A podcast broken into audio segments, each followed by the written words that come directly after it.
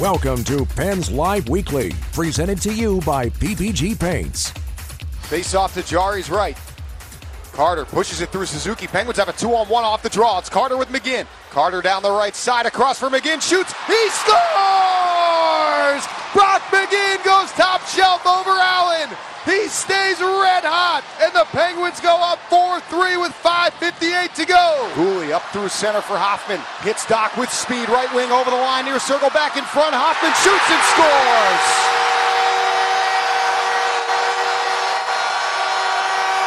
Mike Hoffman ends the game for Montreal as they take it 5-4 in overtime.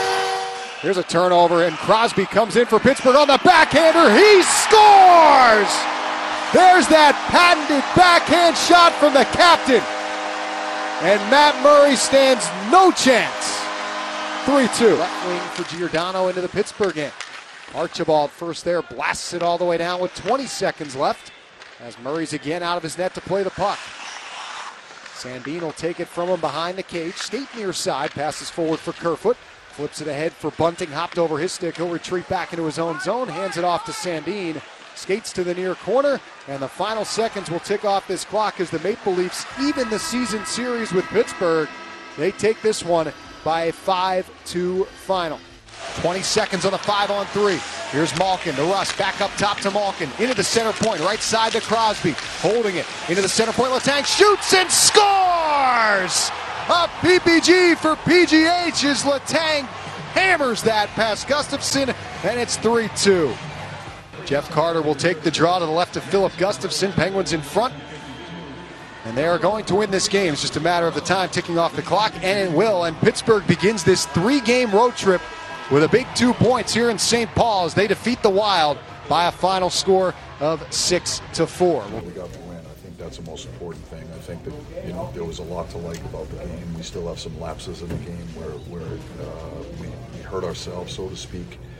Uh, we got to continue to work at getting better at, at that uh, at those cir- circumstances. For a lot of the night, we really liked our game, and uh, you know, obviously, when you when you score that many goals, it, it helps your chances. But Who says Penguins don't fly?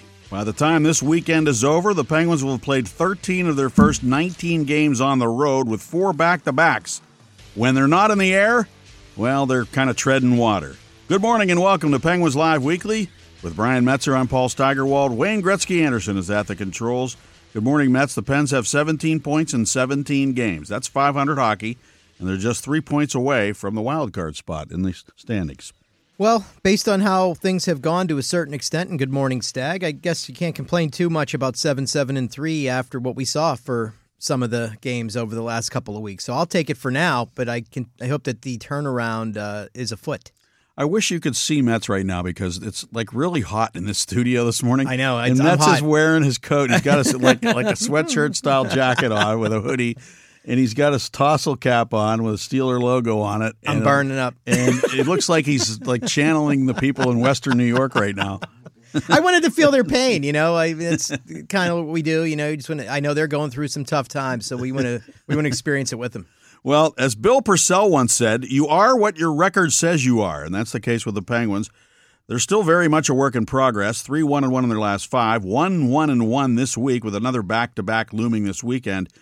And you know things are looking up, Metz, when Chris Letang scores a power play goal. Well, isn't that for sure? I mean, he had his probably his most productive night as a power play shooter too. He had two shots on goal in the last game. That pushes him to I think maybe eight power play shots on the season. He only had six, I think, going into that into that evening. So uh, it's something he he's been reluctant to do, and you can't score on the power play if you don't shoot on the power play. So hopefully that's a good sign as well, because the goal that he did score the other night, a thing of beauty. Yeah, and by the way, he did shoot the puck just like that on the power play against Toronto. And so I'm thinking, okay, Letang's starting to get into that groove now, Yep. shooting the puck. And sure enough, it paid off in the five on three when he scored that goal. Teddy Blueger is back, and the fourth line is definitely better for it, I would say.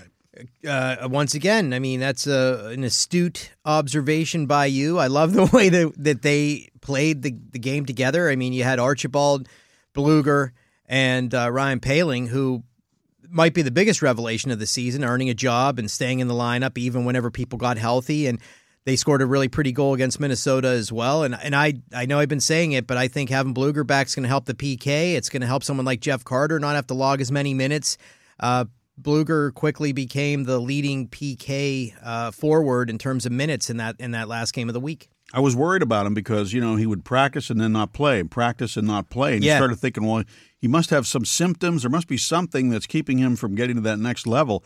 And then I was concerned, like, what's going to happen when he plays a game or 2 mm-hmm. Like, is he going to have some other kind of a setback? Hopefully, that is not the case because I'm knocking on wood right now in my head. Actually, I think he's a, an important player. He really is, and I mean, just what we talked about. I mean, I, I think it's going to add to the PK. His defensive work when he's healthy and playing the way we know he can is definitely top notch. Can go up against any top forward in the league and, and do a nice job against him. So for me, I, I I was thrilled to get him back finally. And and as you mentioned, it was odd to see him. You'd see this footage of him flying around uh, in his pre skate workout, you know, working with the trainers and everything.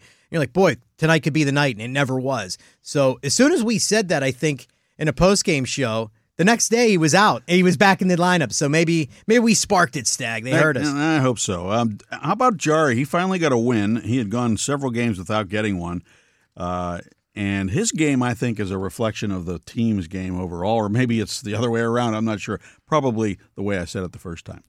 Yeah, I, I think that they are in a mode now where they can put together very solid stretches throughout an evening so that you get a great period or you get a great 10 minutes, something like that. And Jarry has looked the same way because he started to have a goal or two creep into his game where you're like, oh, he probably wants that one back. But then he goes out and he faces 20 plus shots in a period and is magnificent.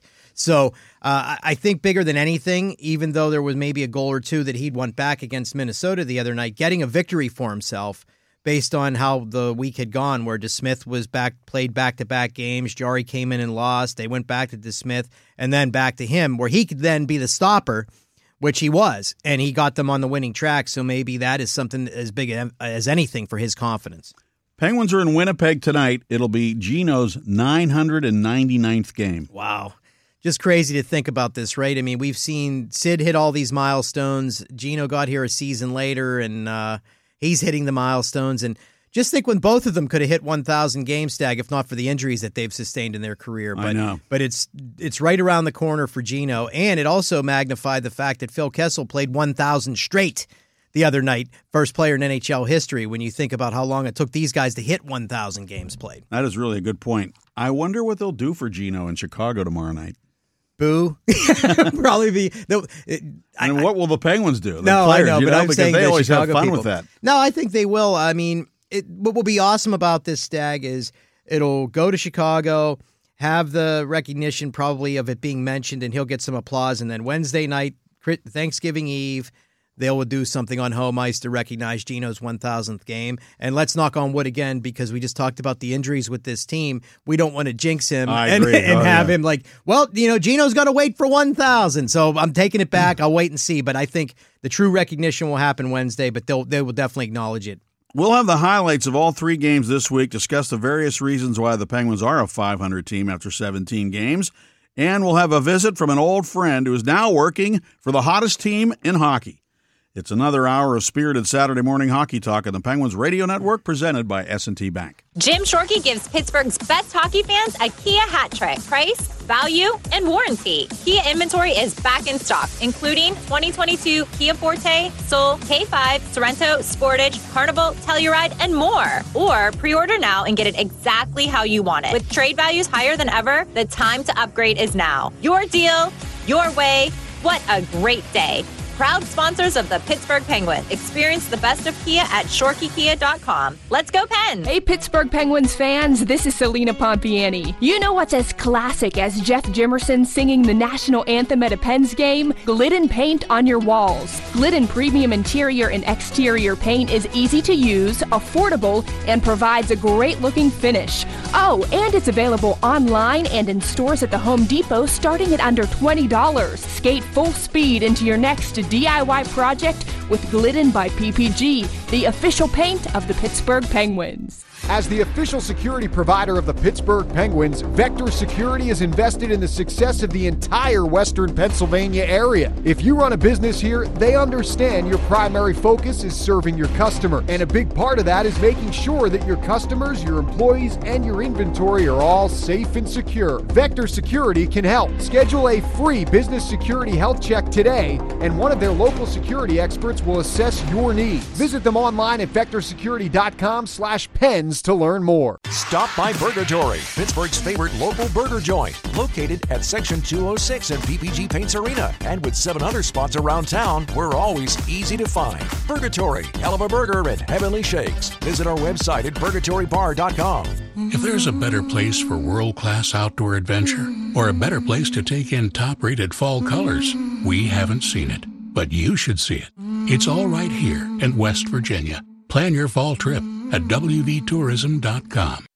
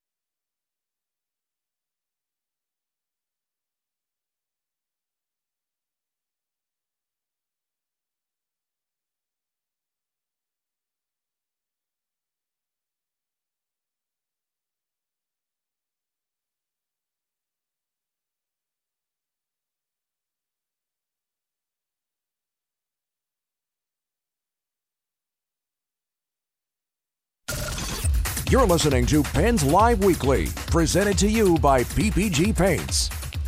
This is Penguins Live Weekly. We're here every Saturday morning to take a look back at the week that was for the Pittsburgh Penguins. And this week began in the same place it will end tonight, in Canada. The Penguins were looking to avenge an earlier overtime loss to the Montreal Canadiens in the second of back to backs. Things were looking good when Gino lit the lamp to give the Penguins a one goal lead early in the third. Played there by Petry out through center, bounces down to the Canadian zone. Zucker gives chase with Harris, wins the puck battle, right circle for Malkin on the backhand, shoots, he scores! Gino Machino puts the Penguins back on top. But little did we know how tenuous that lead was. Nick Suzuki scored for the Habs 50 seconds later to tie it, and the Penguins got another short lived lead just under 10 minutes later. Face off to Jarry's right. Carter pushes it through Suzuki. Penguins have a two on one off the draw. It's Carter with McGinn. Carter down the right side across for McGinn. Shoots. He scores! Brock McGinn goes top shelf over Allen. He stays red hot. And the Penguins go up 4 3 with 5.58 to go. That lead lasted only 40 seconds because Sean Monahan scored a power play goal with Chris Letang in the penalty box. The game went to overtime, and the Penguins once again settled for just one point in Montreal.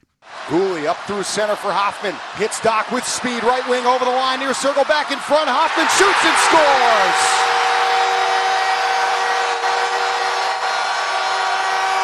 Mike Hoffman ends the game for Montreal as they take it 5 4 in overtime. This kind of speaks to how the season has gone for the Penguins. If you remember the night before, the Penguins uh, held the Leafs to four shots. I believe the shots were 7 4 in the third period. They completely shut the game down, protected the lead, and won the game. And we're talking about how great it was that they did that and how they wanted to go out and do it again. Yep. And then now you're playing a different team. You're playing the Montreal Canadiens, a quick, fast team, well rested. The Penguins are in the second of back to backs. And uh, what happens? They allowed 35 shots from the start of the second period till the overtime winner in that game. Just goes to show you, Metz, it's a different story every night and uh, that's kind of the beauty of hockey in some ways. It's it's not always going to be a case of you dictating how the game is going to go.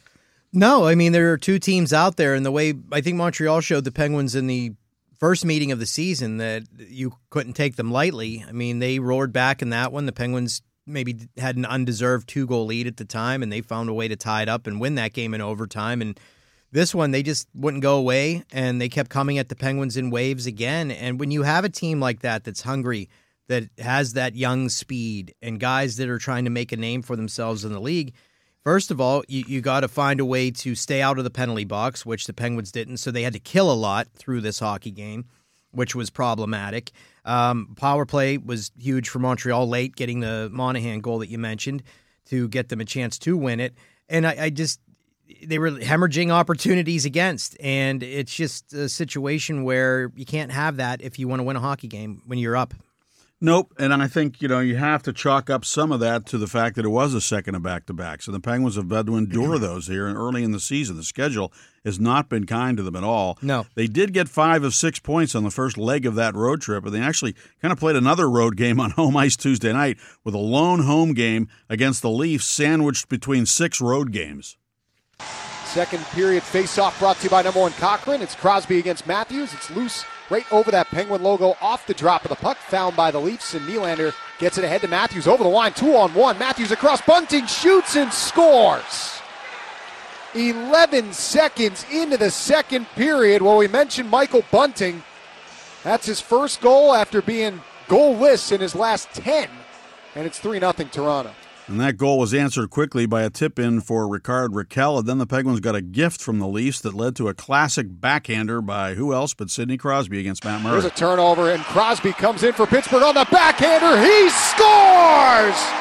There's that patented backhand shot from the captain. And Matt Murray stands no chance. 3 2. That's as close as the Penguins could get. Another goal by Bunting with 50 seconds left in the period made it 4 2. They added an empty netter, and the Pens lost at home 5 2. It was an absolutely disastrous night for the Penguins' top line. They've been struggling quite a bit defensively, Stag. And when you looked at them in this one, I thought this was one of their worst defensive efforts that I've ever seen that line put together. Uh, just no communication, misreading plays, going to the wrong areas. The Marner uh, goal comes to mind where the, the top line, including Chris Letang, kind of put themselves all out of position where two guys ended up going to the wall, one guy stayed high, and by the time Letang and, and uh, Sidney Crosby could get back to try and make a defensive play, you have Mitch Marner putting the goal in. I mean, he's too gifted a player to leave alone in front. The face-off play where they lose the face-off to start a period and the defenseman makes a wrong read – leaves Chris Letang to deal with the two on one that resulted in the first bunting goal. I mean, there were just so many situations in this one that left you ripping your hair out. And if it left us that way, you know, Mike Sullivan had to hate it. And the only good news was. I think the even though the Maple Leafs kind of walked away with an easier victory in terms of the score, maybe their coach felt some of the pain of Mike Sullivan when Rasmus Sandin made the mistake of just leaving a puck for Sidney Crosby in very similar fashion. So that was a good moment for the top line, but defensively they were really bad in this one. And you know, I think it's kind of funny in a way when I hear them say, well, we've got to defend better. We're going to get our offense from defense. Like it's a revelation. this has been going on for the for as long as Mario Lemieux has been yep. a Penguin. This has been a Penguin thing. You know, it's like okay, it's in their DNA stag. It is. you know, but why do we have to talk about it every year like it's some new thing that they have to discover? I mean, it's just it makes me laugh because I, I, I could go back and find you sound bites from the last 15 or 20 yep. years where you're going to talk, be talking about the same thing. You know, it's funny about that, that you mention it that way. I remember when I was working for the Beaver County Times and I wrote an article uh, and I pulled a quote from Sid that I remembered, and I, I can't think of it right now, but it was to the point you're making from two seasons prior, and it was after a game against the same team. And the quote, I plugged it in kind of in the lead that I wrote. good. And then I said, Sidney Crosby did not say this tonight. He said it following a game, and it, it matched up perfectly for what they dealt with that night against the same opponent because the same kind of teams do this to them again and again and again. And um, do you think, Stag, it has something to do with the fact that they've been able to, at times, score themselves out of any jam almost the entire going back through Mario. I mean, True. they could just pile them up, but when you have to have those moments where the goals aren't coming, you have to kind of get it into their minds that guys, we got to tighten it up a little bit. Not not saying they have to trap or anything, just play solid defense. I mean, half the time they have bodies back and they're just not covering it right in the zone. That's what's more disappointing. It's not even like they're giving up tons. I mean, the odd man breaks are there, don't get me wrong, but there are moments where they're just making a wrong read or a wrong communication and and you got two guys chasing behind the net or you and that's happened three four times in the last two weeks where a defenseman and a forward go behind the net two other ones go to the wall and there's a guy wide open to score brandon tanev comes to mind with seattle um, and a couple of these other goals so I, it's funny though that you make that point because it's true i mean this is just something that the penguins have dealt with for years and i think that's part of it is they they know they can score themselves out of it most of the time and it's not happening right now And these early and late goals and periods have been hurting him a little bit this year. I mean, that was Yeah. absurd. 11 seconds in, you know. Well, for me, it's early and late goals. It's also goals right after events. I mean, we've talked about that too, where We score uh, and yeah, then- yeah. The other night against Montreal, what you blew a lead fifty seconds and forty seconds. And, you know, you take a lead, give it right back. Take a lead, give it right back, and then you come out at the beginning of a period when you should have just been coached up and you should be ready to play that period, and you give up a goal eleven seconds in. Then you can't get to the room because in this one in particular, if you didn't give up the late goal to Bunting at the end of the second. It's a one goal hockey game going to the third with the Penguins pressuring because they had Matt Murray under siege because we didn't even get to mention what they had 15 shots on him in the second period. So it, it's it, it is what it is, but it's frustrating. The good news is Teddy Blueger returned. So that was one Yes. game he got under his belt before the Penguins went back to the road, right? Completely agree. I, I think that's going to be a big benefit to them. And he's a kid that has some offense in his game. We pulled up his numbers from Shattuck where he had an 88 point season, I believe it was. That's not the NHL, so it's, it's tough to see that translate. Still, but though, but no. he he he has a head for offense. no more so than the typical defensive forward. It's not like he's uh going to go out there and just be a selkie guy. I mean, he knows how to get in the offensive zone, and it was as evidenced by the pass he made to Ryan Poehling the other night. So, which we're going to talk about. But I think getting him back in the lineup is huge. Pursuant to our discussion of the Penguins' top line struggling defensively, Mike Sullivan made some not so unexpected changes for the Penguins' next game, which was Thursday night in Minnesota. He put Rakell back on the top line with Sid and Jake, and Rust back on the second line with Gino and Zucker. And the Penguins got two goals on just four shots of the first period. Brodin will find it behind the wild goal. Passes left side for Matt Boldy. Across he goes, right wing for Dewar. And it slides through center, collected by Crosby. In down the left side. Snapper scores! What a rocket off the stick of Sidney Crosby down the left wing, over the left shoulder of Gustafsson, and the Pens go up one zip. Wild get it back down into the Penguins territory. Here's Kaprizov right circle. Snapper missed the net. Flutters up the right wing wall, chased after by Archibald. He'll motor out through center over the line, right side in the right circle for Blueger. Across Poehling, shoots and scores! How about that? A Minnesota trifecta.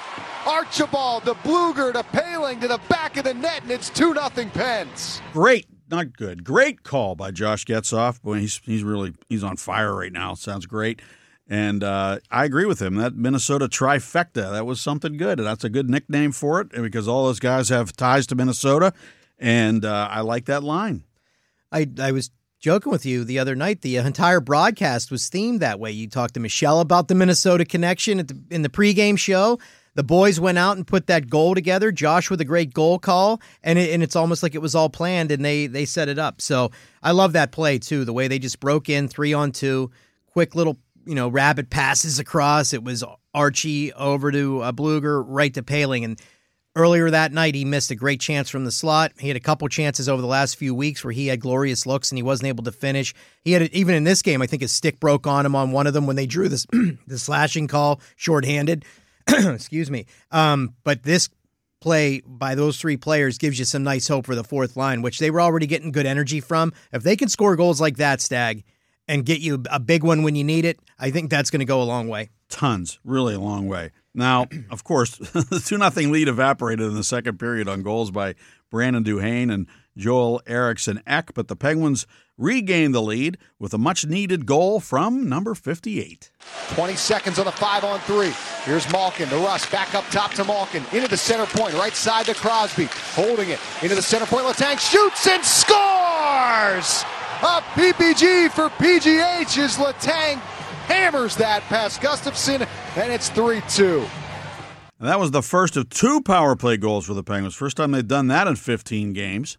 Minute 18 on the IGS Energy power play. 4 8, 14 18 rather to go in regulation. Crosby over the line, left wing for Guentzel. Carries, centers in front. Crosby a shot, score! A PPG for PGH, and the captain's got two. And it's 4 2. Pittsburgh in front. The Wild did not go away quietly. They got a shorthanded goal from Eriksson Ek to cut the lead to 4 to 3, but the Brock Star did it again. Brock McGinn scored what proved to be the game winner to restore the two goal lead. Zuccarello feeds it forward, hopped off the stick of Eriksson Ek, and it's Heinen to McGinn over the attacking line. A wrister scores! Brock McGinn, his third goal in five games.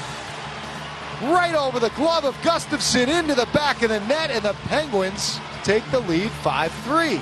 An empty netter from Jake Guentzel made it 6 3. Wild got a late goal from Matt Dumba just to make it that much tougher for Tristan Jarry to get that goals against down. The power play did come to life. The Penguins took advantage of some lousy goaltending at the other end, I think. Philip Gustafsson, former Penguin uh, prospect, did not look particularly good, I no. don't think, in the game. Nope. And the Penguins were able to take advantage of that, and they got a lot of depth scoring. And you know, secondary scoring, if you if you consider the special teams goals, that plus the goal from the fourth line, that's good stuff.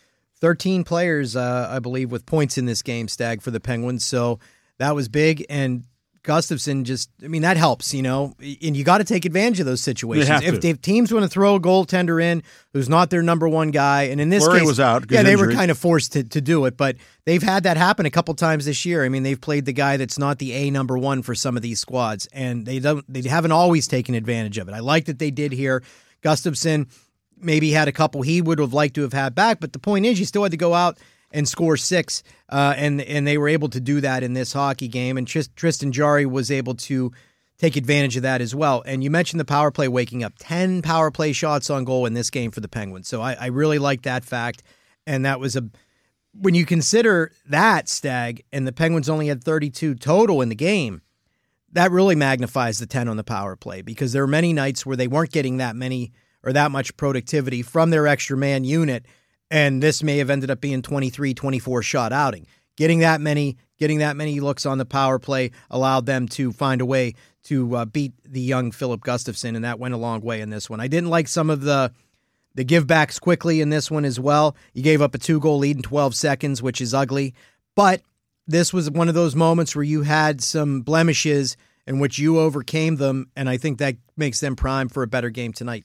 I would agree with that, and uh, Mike Sullivan would would agree with our assessment of Teddy Blueger and what he means. He's a guy that just just is such a conscientious player. He's good in the face-off circle. He's a great penalty killer. He's um, you know he's a sound defensive player. He's hard to play against, and uh, and he's and he has an offensive uh, he has an offensive game as well. So uh, I think he's a real important player for us. He plays really important minutes for us. We put him in tough situations all the time, and he gets it done for us. Yes, he does. And Mike Sullivan, um, you know, pushing buttons again prior to that Minnesota game, switching those two guys on the right wing, and we got to get Bryan Rust going because he's been struggling. You know, he's, he's, not shooting the puck as much. I just don't feel like he's the force that he can be. And uh, when he gets his game back together, that's going to make a big difference. And when we return, a visit from an old friend who now works for the hottest team in the National Hockey League. And we'll bring him into the show in a minute on the Penguins Radio Network presented by S&T Bank.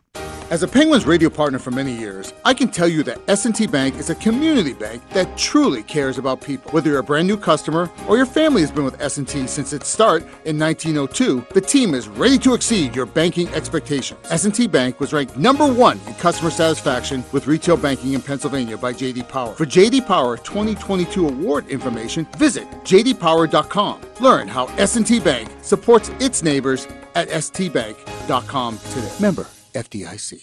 It's never too early to start thinking about the holidays. So as you make Thanksgiving plans, leave some room at the table for the Penguins. The Pens host the Flames the night before Thanksgiving, and the Leafs come to town that Saturday. Penguins control off the draw. Crosby down low to Rust. Deeks to there on the forehand. Stopped. Rebound. Guentzel scores. Get your tickets today and join us Thanksgiving weekend. Season presented by UPMC.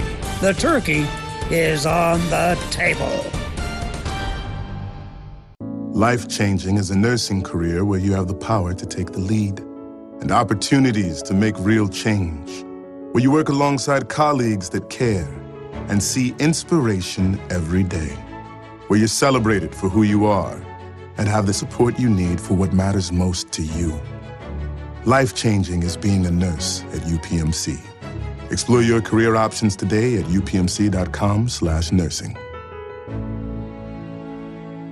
Some chefs have a secret ingredient. Well, we found the perfect secret ingredient 7 Up. That's right, 7 Up has just the right balance of bubbles and flavor. That's why you can do a lot with it, like 7 Up pancakes, cupcakes, guacamole, carnitas, and oh yeah, don't forget the cocktails. You can make 7 Up whiskey, sangria, margaritas, and much more. Go to 7up.com to find more recipes. Visit your nearest local retailer and pick up a 7 Up 20 ounce bottle. 7 Up is the official soda sponsor of your Pittsburgh Penguins. Do more with 7 Up. Please drink responsibly. 7 Up is a registered trademark of Dr. Pepper 7 Up Incorporated.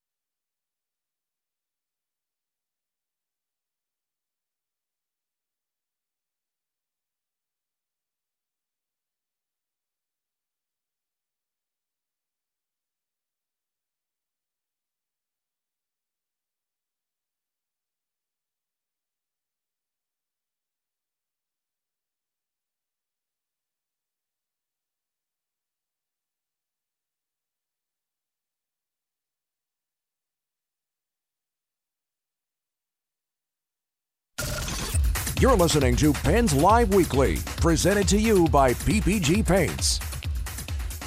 Now, the Penguins are in Winnipeg tonight, but we're talking to a guy from New Jersey, and that would be Sam Kasan, who, of course, used to work with the Penguins and is now doing similar duties for the Devils.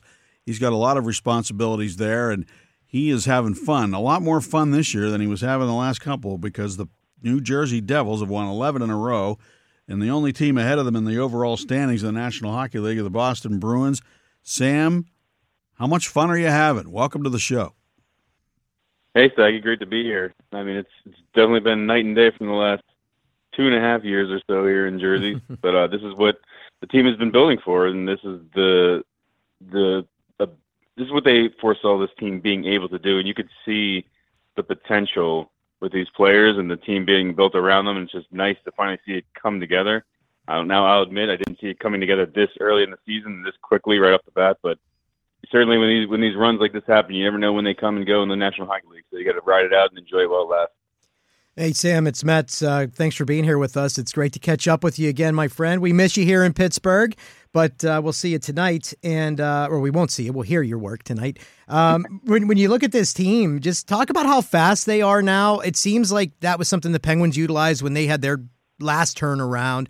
And now the Devils seemingly have that same success. It's a bunch of young, fast, talented players, but they're playing a really solid brand of defense now as well. It's a good mix, is it not?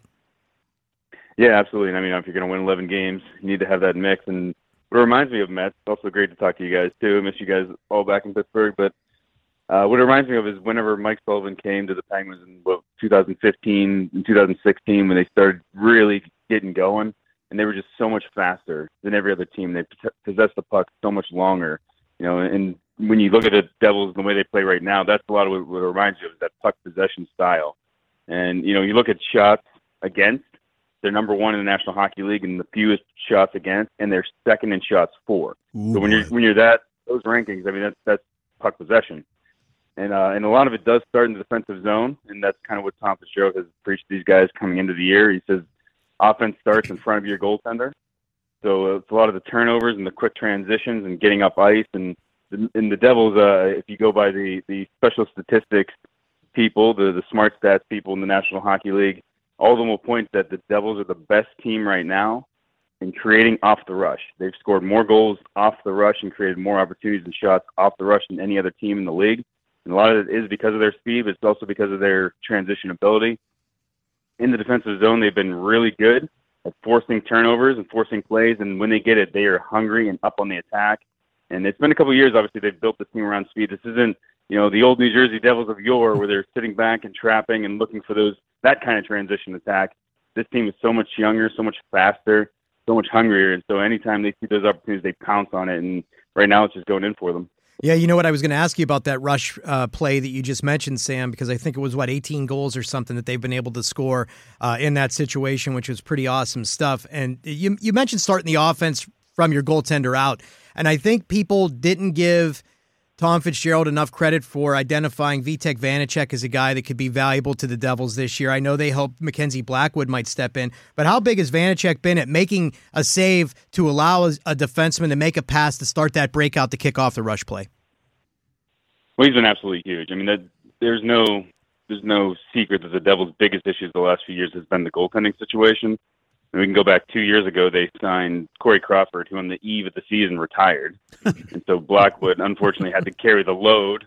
Um, that's something I've never seen before. And then last year they go out and they're like, "All right, we don't want to have another retirement situation." They go out and get Jonathan Bernier, and then before you know it, they lose Blackwood, Bernier, and Scott Wedgewood, their top three goaltenders in the depth chart, and they're relying on two 21-year-old rookies, and then they're pulling guys off the scrap heap. Jon Gillies, I mean, they got in the Hamburglar at one point.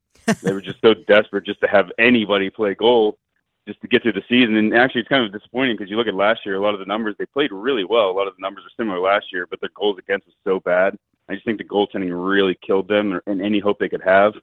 So again, going in this summer, goaltending the top priority. Knowing Bernier wouldn't still be healthy with that hip injury, uh, knowing they needed some help for Blackwood, hoping he could be healthy. Obviously, he's again on the uh, on the IR with an MCL sprain. So now that they can turn to a guy that can solidify that position, knock on wood, everything's okay with Vanecek. It's not even just that he's been playing well; it's that he's there. They have a body, a legitimate NHL goaltender that can handle the reins. They don't have to turn to, you know, the Akira Schmid currently is on the roster, and Nico Daws led the team last year with 10 wins at 21 years old. They don't have to rely on those guys and, and burn out their their development so quickly. So he's been absolutely awesome, and, and I think a lot of it's just the the save they need at the time they need it, the timeliness yeah. of the save, as you mentioned, um, That's because they have been really good defensively. You know, they, he hasn't, you know, there haven't been the breakdowns that they've seen last, in years past where they turn the puck over clumsily at the, uh, you know, the opponent's blue line and give up these rushes and give up all these breakaways. And, you know, a lot of the goaltending issues in the past couple of years isn't just depth, it's also been the quality of shots they've seen. So they've, they've hammered down on those when you look at Vanecek, it's funny because the first game he played for the Devils was against Detroit in the home opener. He gives up five goals and gets just murdered in the game. And yep. since then, he hasn't he hasn't stopped. He's won eight in a row. He's won the eight decisions, I should say. He hasn't started all eight. He came in relief for a game, but since then he's been absolutely lights out. He's given them that big save when they need it, and he's given them the timely save. And when it's a, a two-one game and they're trying to preserve the lead, he's giving them that that save, that type save, or giving the game that they're trying to keep them in it. I mean, another thing that is amazing about this team is their first periods have been just really bad, and hmm. they have their record right now when they trail in a game is six and zero. Oh. so they, they've they've fallen behind in the first periods, but the goaltending and Vanecek has given them huge saves in those first periods to keep it close game. So it's one nothing, two one, and then they've been able to turn it on the second, third period and, and pull out these victories somehow, some way. You know, Sam, um, they're a classic example, the Devils, of you know an overnight sensation, like six or seven years in the making. You know that, that that's what always happens with these teams that are young and building through the draft and going through all those pains that you go through to get to where they are now. The light kind of goes on all of a sudden. I remember the Ottawa Senators were like that. They were getting collecting all these really good players, and they couldn't really move up in the standings and then eventually, boom, they became one of the better teams in the league. They went to the Stanley Cup final against the Ducks, and we see that with the Penguins uh, in their development. You know, they they, they quickly uh, you know kind of turned it around, but it didn't seem that quick to the people who had to endure all the stuff that went on prior to the lockout. You know what I mean? So Lindy Ruff yeah. was uh, kind of on the hot seat because of that. Like you guys weren't. It wasn't. It wasn't coming together, and I think people were starting to think that maybe the Devils were never going to make it happen. Yeah, actually, uh, funny situation there with Lindy, particularly at the end of last season. And I, you know, the fans obviously there's passion here with the Devils. They've won Stanley Cups, a lot of history of success, and that the fans kind of anticipate that and want that. And, and rebuilds are long. We, you know, we had, they had the one in Pittsburgh that took a couple years. We were accumulating all these top picks, all these top talents, and you're right for the Penguins. I mean, that 05 season, you know, after the lockout, they just really stunk, and then seemed like the next year they were the they won the division. So it, it did turn around really quickly out of nowhere, it seems. But as you said, Saggy, they were building for five years. And it's the same situation in New Jersey, building all these pieces, putting all these pieces together. And Lindy Ruff, like I said last year, with like the goaltending issues. He lost Nico Hischier for a huge stretch. Jack Hughes only played 49 games. He doesn't have his star players. Dougie Hamilton missed 14 games. So yep. there were a lot of issues he was trying to manage around. And and the I will say the patience of the fan base was getting really thin towards the end of last year and then there were a lot of high hopes coming into this year. And the Devils, ironically, they lost their first two games of the season. So they, I mean, they they've only lost one game since, but they lost their first two games. And in the home opener, there were people chanting "Fire Lindy." I mean, it was going on. It was a very awkward situation, obviously, but the fans were very vocal about the "Fire Lindy, Fire Lindy" in the stands. Well, wow. fast forward, here we are in the ninth game of the winning streak of the last game, the home game, uh, the the winning streak. There was another chant, and this time it was sorry, Lindy. so nice. Fans, the fans understood, like, okay, we kind of hammered this guy, and now he's making us eat a little dirt here, and the way he's been able to turn this thing around. So, and, and Lindy obviously has been around the league so long, he understands the way things go.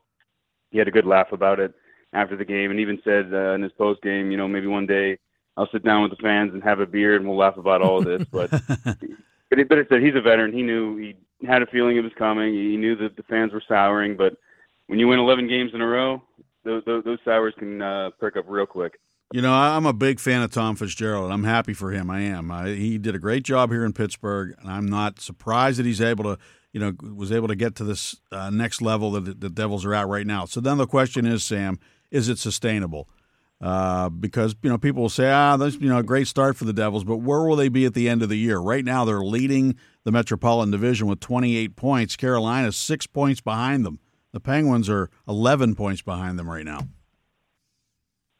Yeah, I mean, I can't. Obviously, not going to. They're going to lose at some point, right? They're not going to win 70 games straight, but uh, it, it is going to come to an end at some point. But the thing that you want to set yourself up for is, in Dag, you you guys know this the standings at Thanksgiving, American Thanksgiving, the standings at the American Thanksgiving don't change a whole lot. The teams in the playoffs in the top eight at the Thanksgiving mark are usually the teams that make the playoffs. Maybe not necessarily in the same order.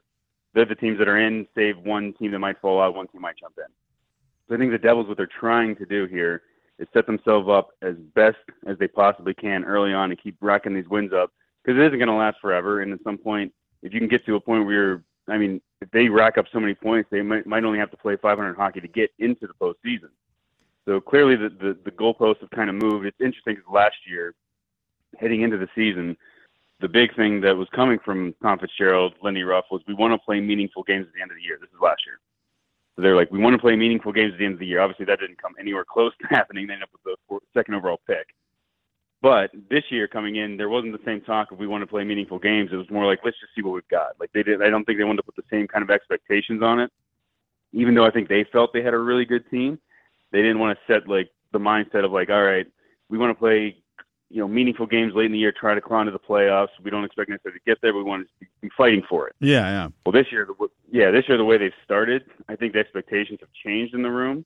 And now I, think, honestly, at this point, I think if they don't make the playoffs, it'll be a disappointment. Again, I'm not saying they're going to win the division. I'm not saying they're going to be a top seed. I think at this point they expect to be in the playoffs. And then, you know, one thing, as you know, too, Staggy and Metz, once you get in the playoffs, it's a whole other animal, whole other beast.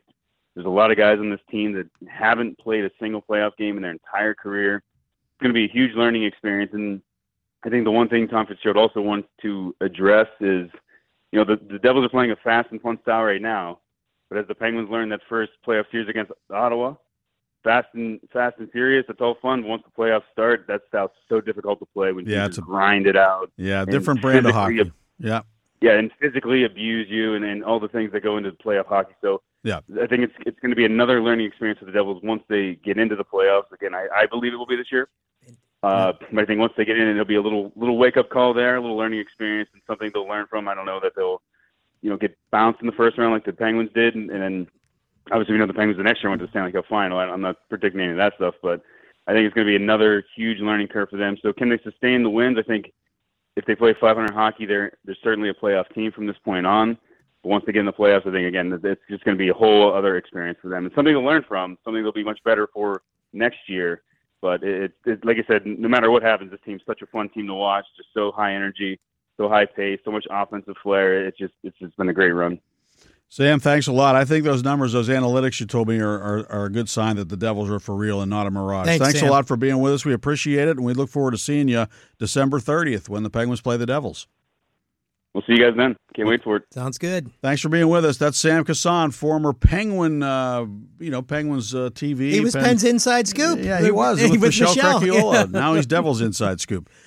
And uh, we will be back with our final segment in a moment on the Penguins Radio Network, presented by S&T Bank. Jim Shorkey gives Pittsburgh's hockey fans a Mitsubishi hat trick. Price, selection, and warranty. Grab the most affordable all-wheel drives on the market like Outlander, Outlander Sport, and the Eclipse Cross, or pre-order now and get it exactly how you want it. With trade values that are higher than ever, the time to upgrade is now. Your deal, your way. What a great day. Proud sponsor of the Pittsburgh Penguins. Come find the Mitsu that fits you at ShorkeyMitsubishi.com. Let's go, Studying abroad was not even on my radar. I always just assumed that that was not for me. So now here I am in Italy studying abroad. It really is one of the most amazing experiences, challenging experiences, something that you grow so much from that you can't really get anywhere else. Doing study abroad through Kent State, you're going to be in great hands. It's one of the coolest things I've ever done in my whole life.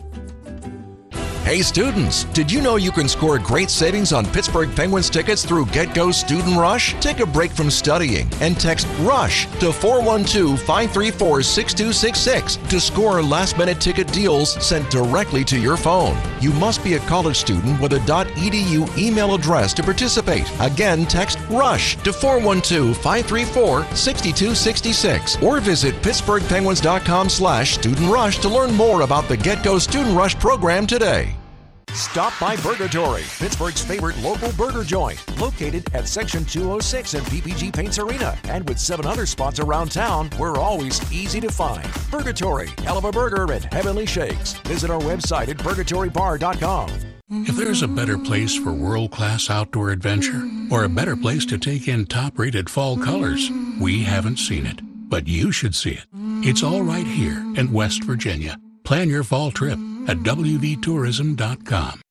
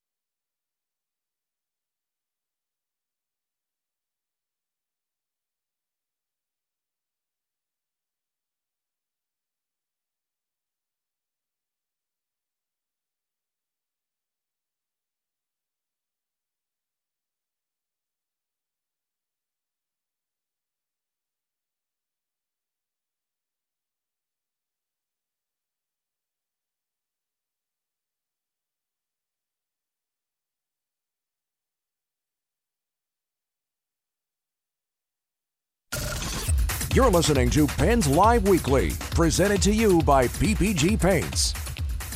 Penguins in Winnipeg, Manitoba. Believe me, you don't want to be there uh, tonight. I don't know. Where would you rather be, uh, Winnipeg or in Western New York?